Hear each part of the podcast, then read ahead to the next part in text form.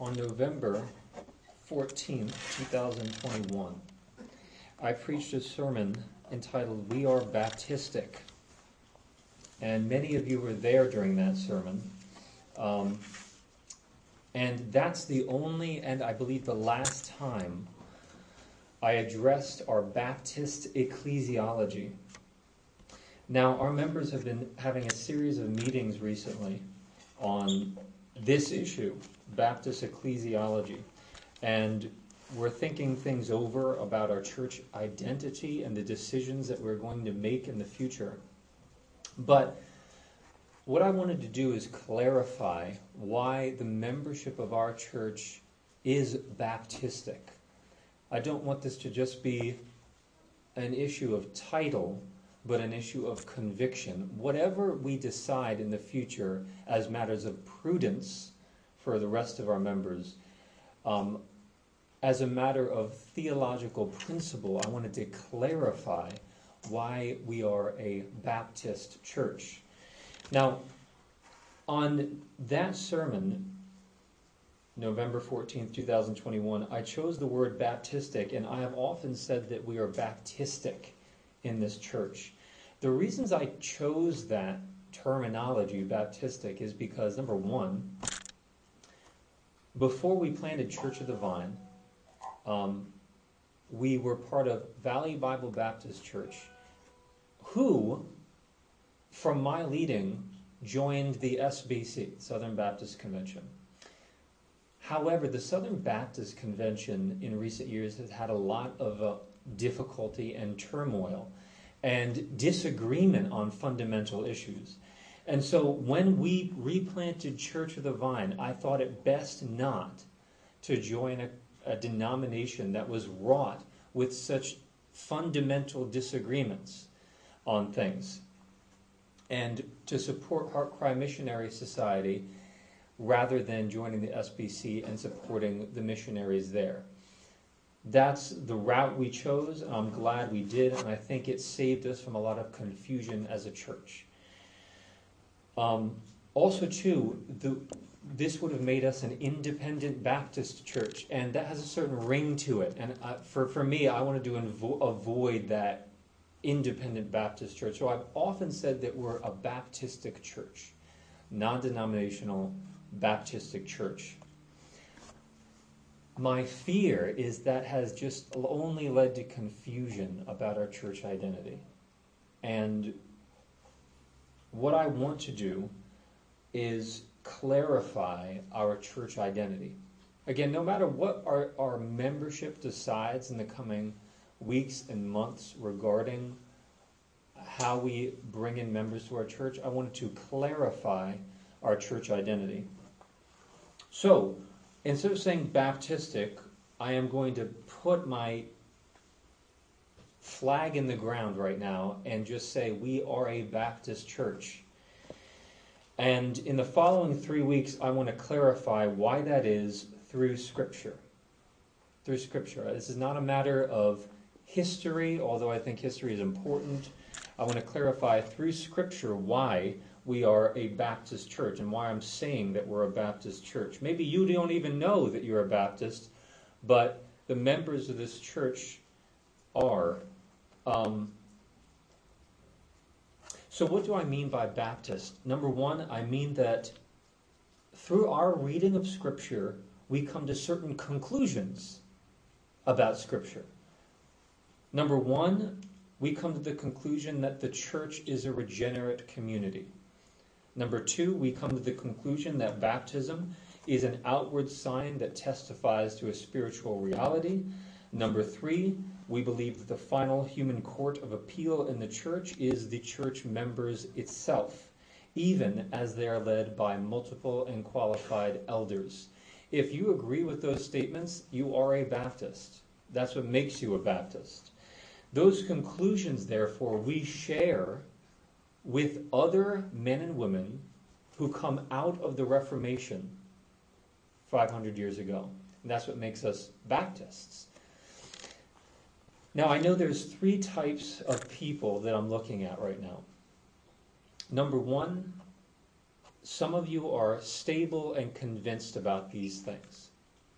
And you're, and I'm glad you are. Um, but I, I wonder if you're stable and convinced about these things because you've assumed this teaching as you've been brought up or inherited this teaching and haven't really done a deep theological investigation as to why you actually believe these things. So for you, if that's you, maybe it's not, maybe it is, but if that's you, what I want to do is come under that conviction and support it with theological and biblical foundations. So if you're firm in your convictions, great. This sermon series I want to support with biblical foundations. Then there are some of you who are questioning and slightly puzzled about the issue, not sure why this is important, or maybe even are, are wondering if, if the Baptist view is correct. Um, what I would ask you to do is just allow me to pastor you through this, through the scripture, not through my own thoughts or understanding. Just allow yourself to be pastored through this through the preaching of the word. And if it lands on your heart and your mind, praise God. If it doesn't, praise God. We'll, we'll talk about that too. But now I would just ask the opportunity to pastor you for the next three weeks on this issue and see what the Lord does with that in your heart. Even if you disagree with me, because I know there are some that have come to the church that do disagree with me on this issue, and I'm glad you're here, but I would like to just have the opportunity to pastor you through these things. Number three, I think there are some of you who just simply disagree with me entirely. You're not even questioning, you're already not a Baptist in, in your convictions. And so, what I want to do, my aim for you, is just give you some food for thought and maybe put some stones in your shoes that make you feel uncomfortable with your Paedo Baptist position.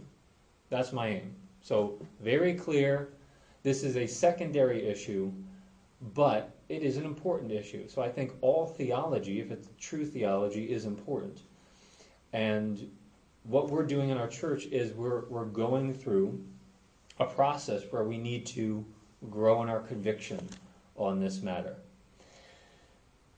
Now, some of you, maybe there's a fourth kind of person. Some of you don't even want to be boxed in by the word Baptist. You know, I don't want to, I don't want a title. Well, if I could just say, say in all kindness, you're not that important. There have been people throughout the history of the church who have adorned this title because it accurately defines their convictions. And so I would ask you to not fall victim to the 21st century Western individualized view where you don't want to have a title, you don't want to have a gender, you don't want to have a, you don't want to be boxed in by any definition. I would invite you to, if Baptist suits you and your convictions, to adopt that title. The issue itself, by the way, Paedo Baptist, Paedo the Greek for child, sometimes infant, but usually child, um, Paedo Baptist, so it's those who baptize infants. We are Credo Baptists, meaning those who confess the creed, i.e., the gospel, are those who, bap- who are baptized. The issue itself revolves around two questions. Number one, who are the people of God? Number two, what role does baptism play? Who are the people of God? What role does baptism play? There are people like Catholics um, who believe that infants are saved in virtue of baptism. And so we divide over them. We are very concerned about their salvation in general. Um, and we don't take them seriously because they don't argue from Scripture. So I'm not even going to address Catholic views itself. But I am going to address Presbyterian and Reformed views on baptism. We do take their position seriously because they do argue from Scripture. The Presbyterian, Reformed, Paedo Baptist view of baptism. This is the general accepted view. is that the church is a mixed community of both believers and their children, i.e., unbelievers. And just as circumcision brought infants into the old covenant community, so baptism brings infants into the new into the church now, the new covenant community now. Therefore, the church is a mixed community of believers and unbelieving children, which is entered into by family descent and baptism. Are we clear on that? So, the Paedo Baptist view is the church has believers and unbelievers in it, the new covenant community, believers and unbelievers, that is, believers and their children who do not yet believe. But just as Abraham circumcised his children and brought his children into the old covenant, therefore believers should baptize their children and bring them in to the new covenant community. That's the Paedo Baptist position. What I want to do is disagree with that today. I want to show you why we strongly believe and why what I would pose this to you to strongly believe that God's church is a regenerate church. That is, that God's church is comprised of people who believe the gospel and have the Holy Spirit. Number two, I would like to argue that baptism is an outward sign which is given to us to testify to a present spiritual reality. So, those are two things I want to argue today from Scripture, or at least show you, explain why Baptists believe this from Scripture. The church, the church, when we say the word church, our new covenant community, we are speaking about Christians. Number two, when we say baptism, we're speaking about that ordinance that already testifies to a present union with Christ. Good? Is there water back there, Gary? Yes. Is there water back there? Give me one second. Sharp, sharp left. Sharp left. Thank you.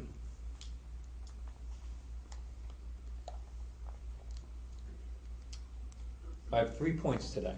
The first point is this circumcision of the flesh is not fulfilled by baptism in the Bible, but by circumcision of the heart by the Spirit. Let me say that again. Circumcision of the flesh is not fulfilled by, is not replaced by baptism, but circumcision of the heart by the Spirit. The main theological case for infant baptism is the assertion that circumcision has been replaced by baptism. Abraham circumcised his children, so now baptism is the fulfillment of circumcision, and so we should baptize our children, thus bringing them into the new covenant community. Ligonier Ministries is a reformed Paedo Baptist ministry. And there's an article online which you can look up. The article is called What is the Presbyterian and Reformed View of Baptism? They write Under the Old Covenant, children were considered members of the covenant community and were granted the sign of initiation into that covenant, which was circumcision. Under the new covenant, the substance of the one overarching covenant of grace has not changed. Only the administration has. Therefore, children of believers are to receive the sign of initiation, which is now baptism. So, this is not, I hope I'm accurately representing the Paedo Baptist view, because these brothers who are our brothers, and I want to cl- make that very clear, Reformed Paedo Baptists are brothers, and they are very well studied in Scripture. And I have learned, just a confession, I have learned far more from Reformed Presbyterians than I have from Baptists. Um, yet, on this matter, I disagree, and Baptists have disagreed on the issue of baptism. And we do see it to be a lacuna in their theology. So they believe that old covenant children were members of the covenant and were initiated into that covenant through bapti- through circumcision. In the new covenant, members are initiated by family descent and baptism likewise. I remember my friend, good friend, Presbyterian, attended a Presbyterian Reformed seminary. We were playing basketball, and before we started playing, we always debated on baptism, and still do. And um, he said to me, You see, Eric, Abraham circumcised his children and his descendants. He said to me, What do you do with that? What do you do with the fact that Abraham circumcised his descendants? And I said to him, We believe and we would argue that circumcision is not replaced by baptism, not another outward sign, but circumcision of the heart, an inward transformation. So, was I correct in saying that or not? I would invite you to go to Romans 2 28 and 29. Because the issue here is really one of hermeneutics. What saith the scripture? I don't I'm very uninterested about a theological grid that we put over scripture. It's just what does the scripture say? How does scripture define its own terms? The apostle Paul Yeah, if you go to slideshow, start from the beginning. There you go. The Apostle Paul writes For no one is a Jew who is merely one outwardly, nor is circumcision outward and physical, but a Jew is one inwardly. And circumcision is a matter of the heart, by the Spirit, not by the letter. His praise is not from man, but from God. In this passage, Paul is talking about who a true child of God is, and the handle for that is Jew. Who is a true Jew?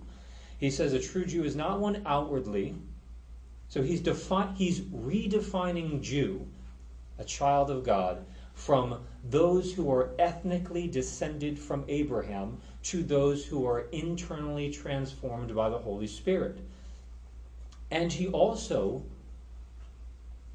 shows us that the fulfillment of circumcision in this passage is not another outward sign, but an inward transformation, circumcision of the heart by the Spirit. So, a true Jew is one inwardly, not by family descent, and circumcision is not fulfilled by baptism, but circumcision of the heart by the Spirit. So, the circumcision of the flesh has been replaced with circumcision of the heart. And that is exactly what the prophets had said all along. In Deuteronomy 10:16, God to- told Israel to circumcise their hearts. See, the resolution to their unfaithfulness was inward transformation. Jeremiah 4 4, circumcise your hearts, O Israel. So it is the what is the connection? I ask you, what is the connection that Scripture itself makes between with circumcision? Is it circumcision to baptism or is it circumcision of the flesh to circumcision of the heart? I would argue, I, just cutting straight to the chase, that Romans 2 28 and 29 clearly defines the fulfillment of circumcision of the flesh as circumcision of the heart. So the new covenant, therefore, so you have this is a matter of biblical theology. So we see that the new covenant differs from the old covenant in that the law is not just outward and written down. Rather, the law is now written on our heart by the Holy Spirit. And circumcision, therefore, is a matter of the heart by the Spirit. The connection, the very connection that Scripture itself makes, is one between the outward sign of circumcision to the inward transformation of circumcision.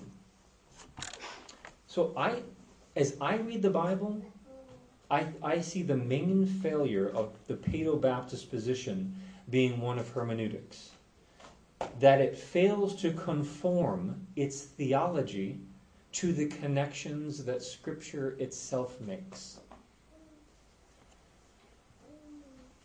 What we see in the Old Testament is types and shadows. And we see types and shadows that prefigure and foreshadow the greater fulfillments of the new covenant era. The greater fulfillments. And so, what God has given us in bapti- in um, regeneration, He's not just given us another outward sign, He's given us an inner transformation of the man.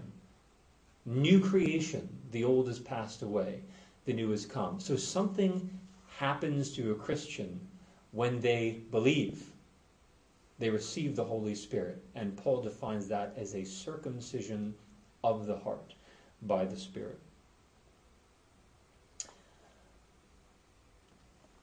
The, the problem, as I see it with the Paedo Baptist position, is they assume that God is creating their people, creating his people now, his new covenant people, the same way as he created his old covenant people through outward signs. And so one writer calls this Judaizing the New Testament. He says, in thus Judaizing the New Testament, Paedo Baptists import Old Testament concepts of covenantal holiness, external members of the covenant, and covenant children into the New Testament, even though these distinctions are entirely abolished by the New Testament and completely foreign to its teaching. So, what I'm, what I'm pleading with you is to let Scripture define itself rather than take a grid and put it on Scripture and demand that Scripture be interpreted in light of that grid. Take off the grid and ask yourself how does Scripture define its own terms? So, I know I've said this about 12 times in the past 30 or five minutes. But circumcision is not fulfilled by baptism in Scripture. Circumcision is fulfilled by an inward heart circumcision, i.e., the theological word is regeneration. So that's my first point. If a Paedo Baptist was arguing for his position, that's their main um, basis for why they baptize infants, because they believe that the, the connection is circumcision to baptism, and I'm arguing that the connection that Scripture itself makes is from circumcision of the flesh to circumcision of the heart. All right, next point. What about how does one enter the new covenant? I argue that one does not enter the new covenant people of God, i.e., the church, in virtue of being born to believing parents, but by being born again through the Holy Spirit. So I, I don't believe, as I read Scripture, that you are brought in to God's covenant people, the church, by being born to Christian parents. The way you're brought in is by being born again by the Holy Spirit, being regenerated. What I see in my conversations with Paedo Baptist friends and acquaintances is a confusion between being born of believing parents and being born of the Holy Spirit. You know what the word confuse means? It means to fuse together with. So I see them fusing together being born, born by believing parents and being born of God. I want to read you the Heidelberg Catechism, question number 74, which is a Paedo Baptist catechism. The question is Should infants be baptized? The answer is yes. Infants, as well as adults, are in God's covenant and are his people. They, no less than adults, are promised the forgiveness of sin through Christ's blood and the Holy Spirit who produces faith. Therefore, by baptism, the mark of the covenant, infants should be received into the Christian church. Which is an amazing thing to say that family descent and baptism is what brings a person into the Christian church. That seems the exact opposite of what Scripture is testifying to us that you enter the people of God not by blood, but by faith. Before I get to another text, I want to read you yet another Paedo Baptist quote. This one from a very, very respected and eminently intelligent theologian, um, John Murray. And he writes Baptism signifies union with Christ and membership in his body. So far, so good. It means this for both adults and infants. And so, in respect of efficacy, baptism is for, is for infants precisely what it is for adults, namely, the divine testimony of their union with Christ. This is the purpose of baptism as a sign. And what is its purpose as a seal? As a seal, it authenticates, confirms, and guarantees the reality and the security of this covenant of grace. That is an astounding thing to say. That to baptize an infant, you are guaranteeing that they are in the covenant of grace. I know people who were baptized as infants and who are currently not walking with the Lord. So, at the very best, those quotes I just read you, at the very best, they're confusing. They confuse. So, what are you saying about children's spiritual state? What are you saying about an infant's spiritual state? And what are you saying that baptism actually does? At the very best, I am confused about what they mean. At the worst, I think this could actually communicate baptismal regeneration. That baptism actually has saving efficacy in a person's life. Bobby Jamieson, Baptist theologian, writes Paedo baptism confuses being born again or being born of Christian parents with being born again by the Spirit. It effectively communicates that the new birth is something you inherit by natural birth. And I think, again, that at best is confusing. At worst, it might lead people into an incorrect view of their spiritual status with Christ. What does the New Testament say? Is one brought into the new covenant by believing parents and baptism? Answer no. John 1 11 through 13. Gary, if you want to pull that up. He came to his own, and his own people did not receive him. So the Jewish people did not receive him. But to all who did receive him, who believed on his name, he gave the right to become children of God, who were born not of blood, not of blood, nor of the will of the flesh, nor of the will of man, but of God.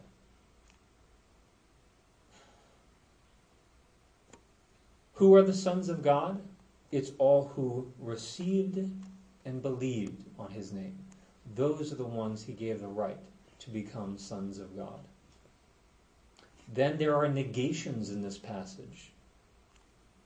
Those who are sons of God are not sons of God because they are born of blood. That is directly referring to family descent. And it's negating that family descent brings one into being a child of God. But born of God, that is, born of the Holy Spirit. Like Jesus said to Nicodemus, you must be born again. So this is, this passage is rejecting that family descent brings one into God's favor. What brings one into God's favor is the reception of the Holy Spirit by faith in Jesus Christ. So the right to become children of God then is given to those who receive and believe in his name. I would invite you also now to turn to Jeremiah 31, if you would.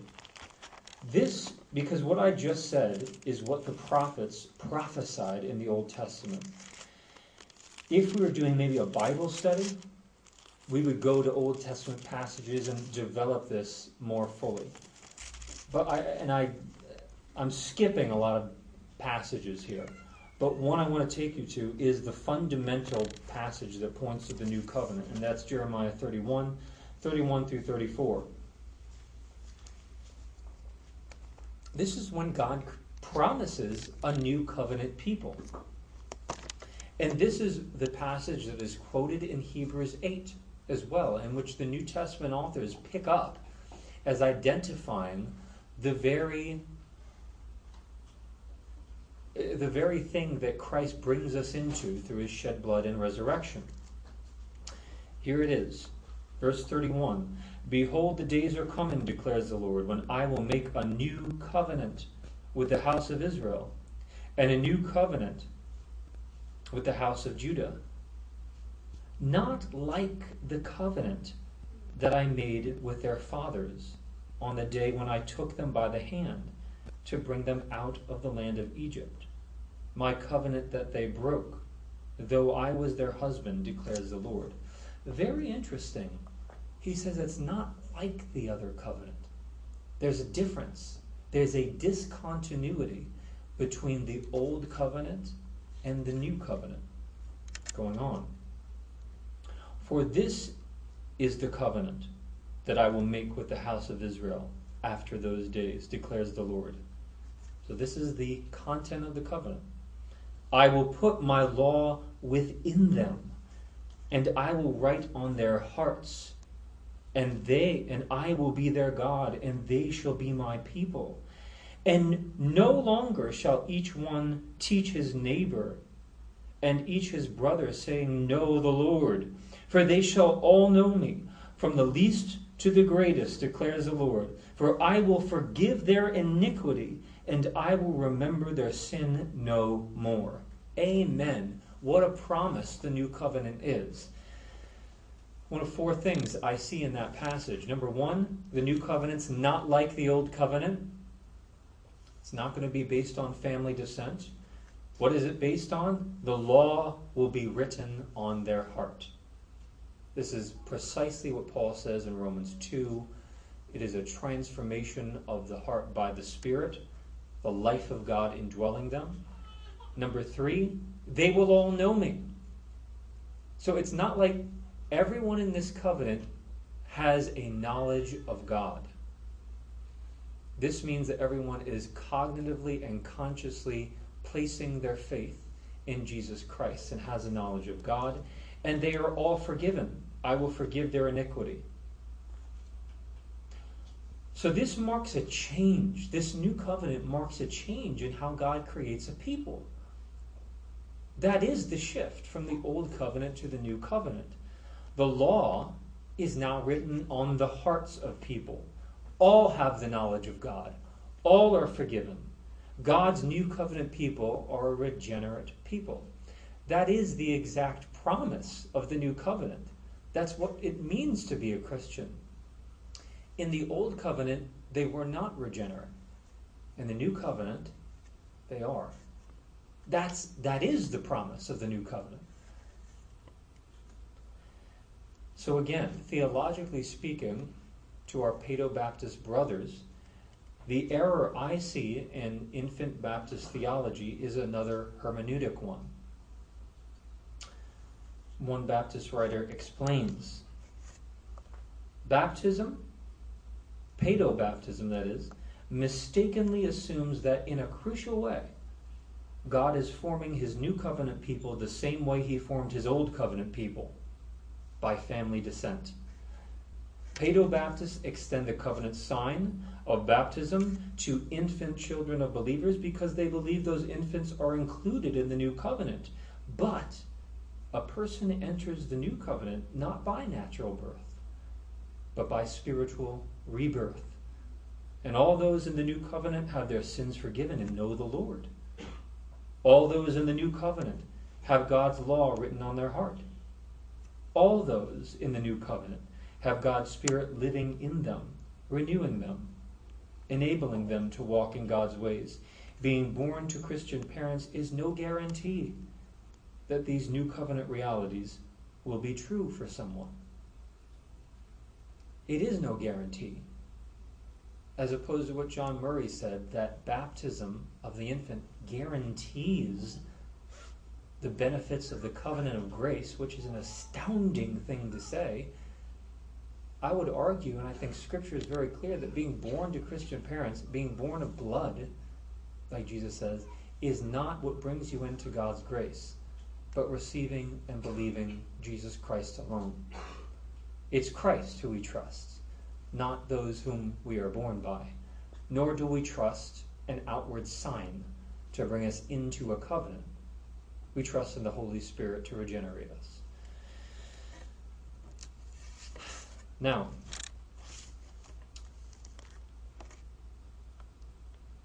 to bring that together, because I don't, I don't want this to be a fire hose sermon where I just throw all the information at you.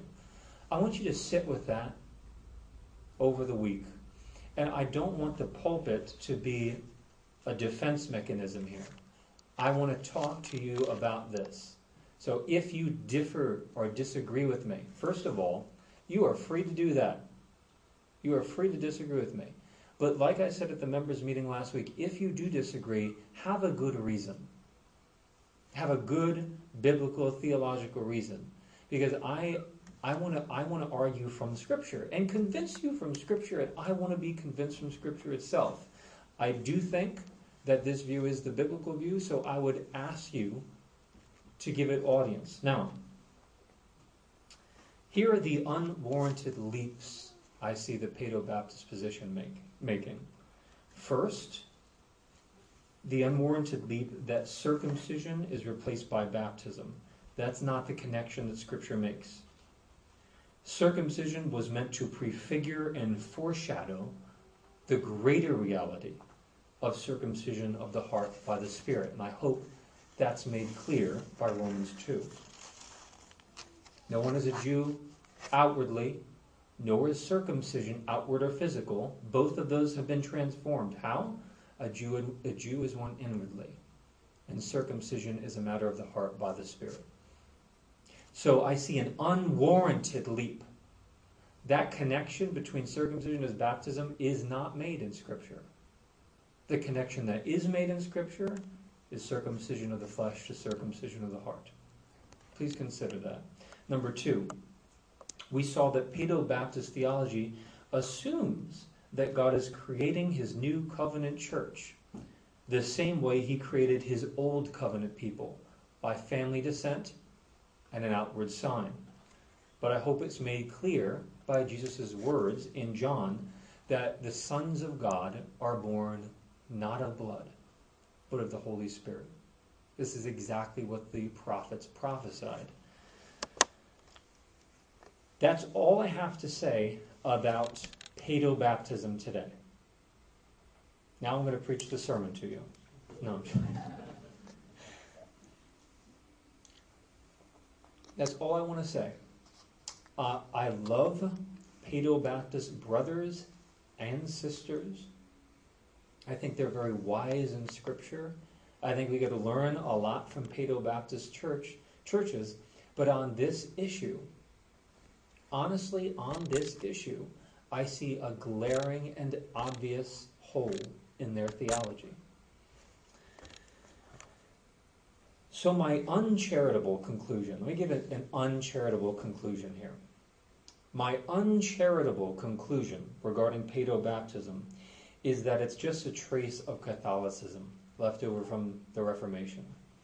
And it's not, we haven't reformed our Reformed and Presbyterian churches yet.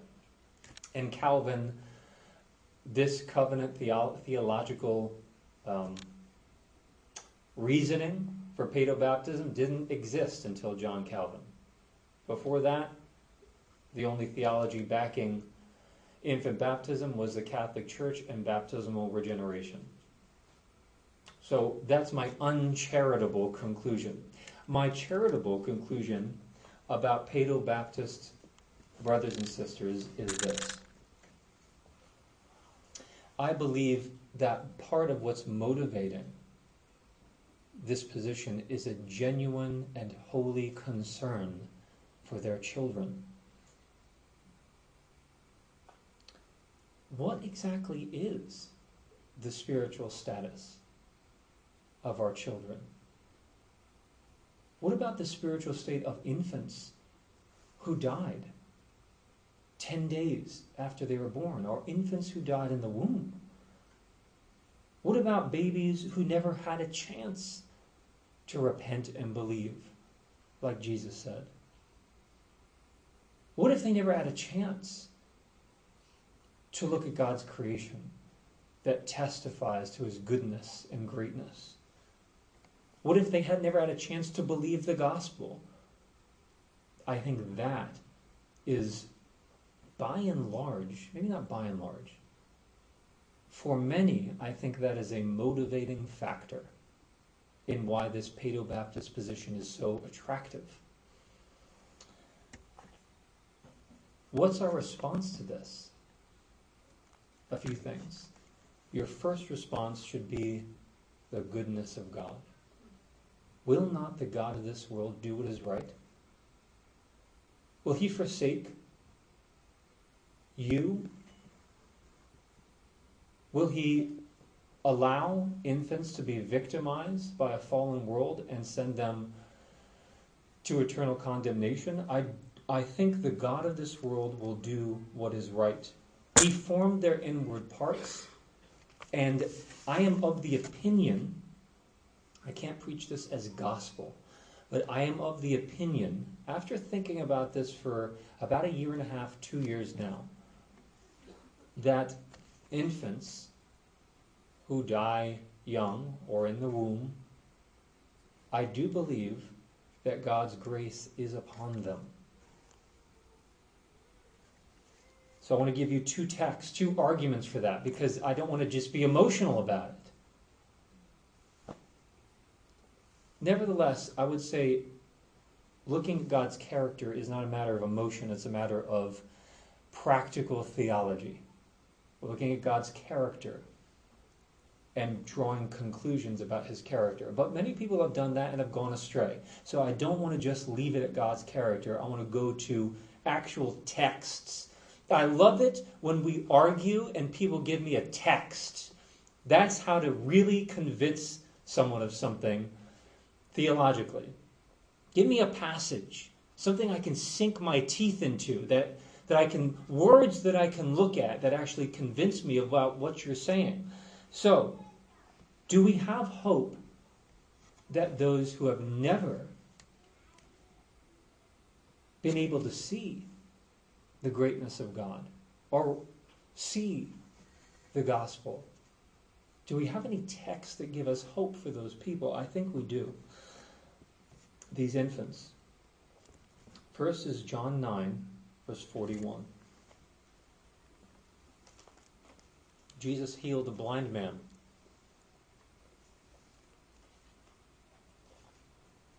And after this, the Pharisees become very upset because primarily they're jealous and they're losing followers to this Jesus of Nazareth. And Jesus says, I have come to give sight to the blind and to blind the eyes of those who see. And so the Pharisee said, Are we blind too then? And here's what he says to them in John 9, verse 41. If you were blind, you would have no guilt. But now that you say we see, your guilt remains.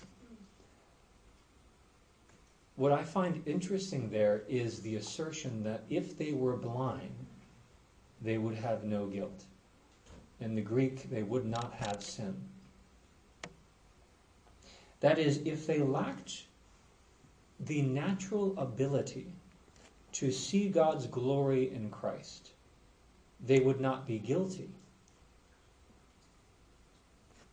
That to me implies that God will not condemn infants because they are blind, and therefore he would not impute sin to them. They have not seen what the Pharisees saw.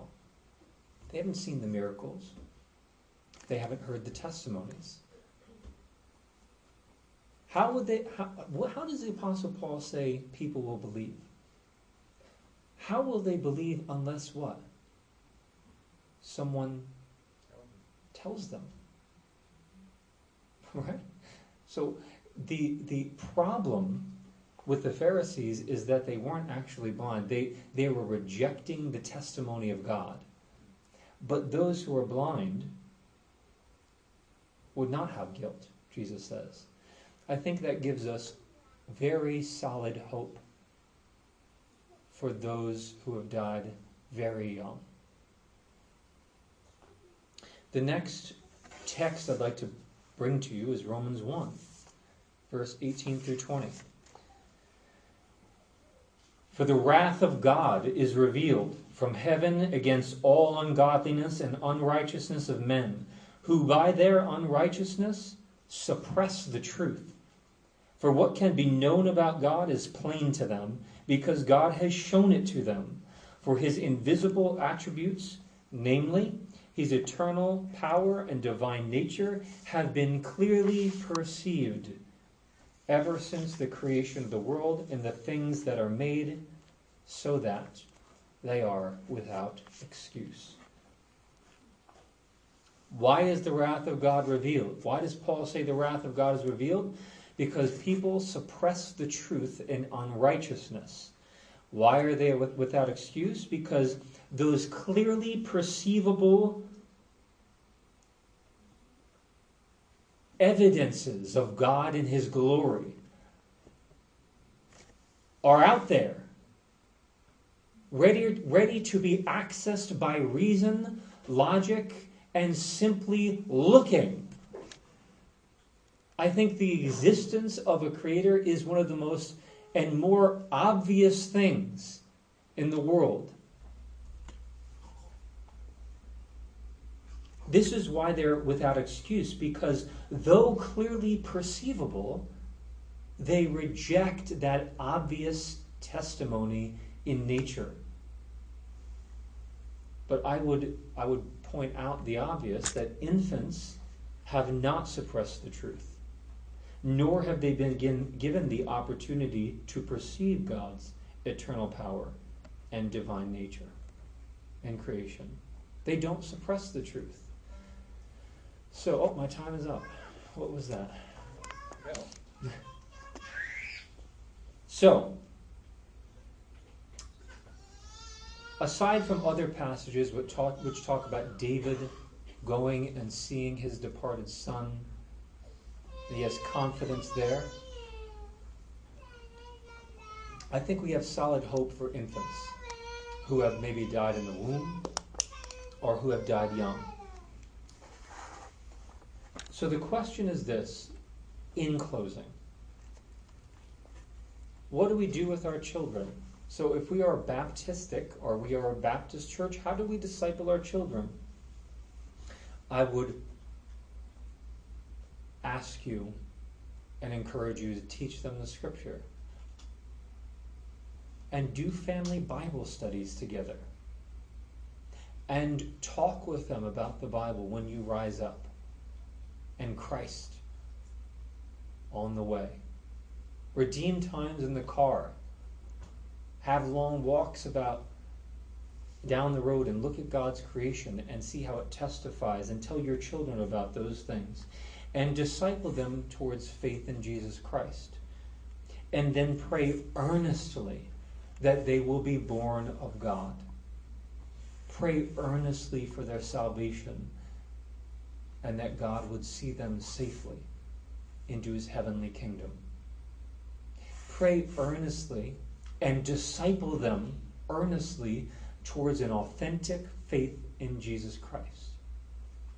And withhold baptism from them until they themselves can make a true confession of faith for themselves. When you know it's not coerced by social pressure or because this is an act other people have done, but because it's coming from a true heart that wants to testify to a present union with Christ.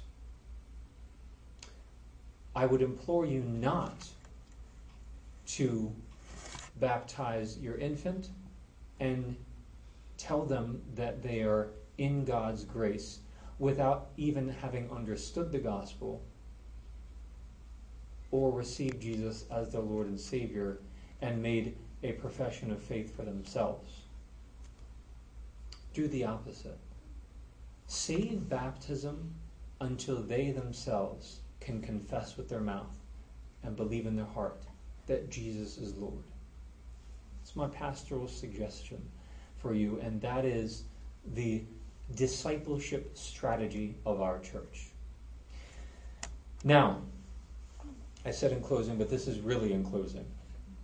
I know that those who may have questions realize I haven't actually addressed many Paedo Baptist arguments today. What about the households in Acts? What about Corinthians, where Paul suggests that a family is made holy by a believing spouse? Can infants believe? Those are the questions we're going to address next week. So, next week is going to be more of a baptism sermon. What is baptism? Do we see baptism in Scripture applied to someone who does not believe? What about households? All legitimate questions. Today, I merely wanted to lay before you the undergirding theological foundations. And that was circumcision of the flesh, not to baptism, but to circumcision of the heart. Also, one is part of God's family, not by human descent, but by being born of God. Also, the, the motivating, motivating factor that holy care for your child is a good thing. I think we have hope for those who have died too young to receive the gospel, a solid hope. Those children we do have, I would encourage you to disciple until they themselves can make an honest profession of faith.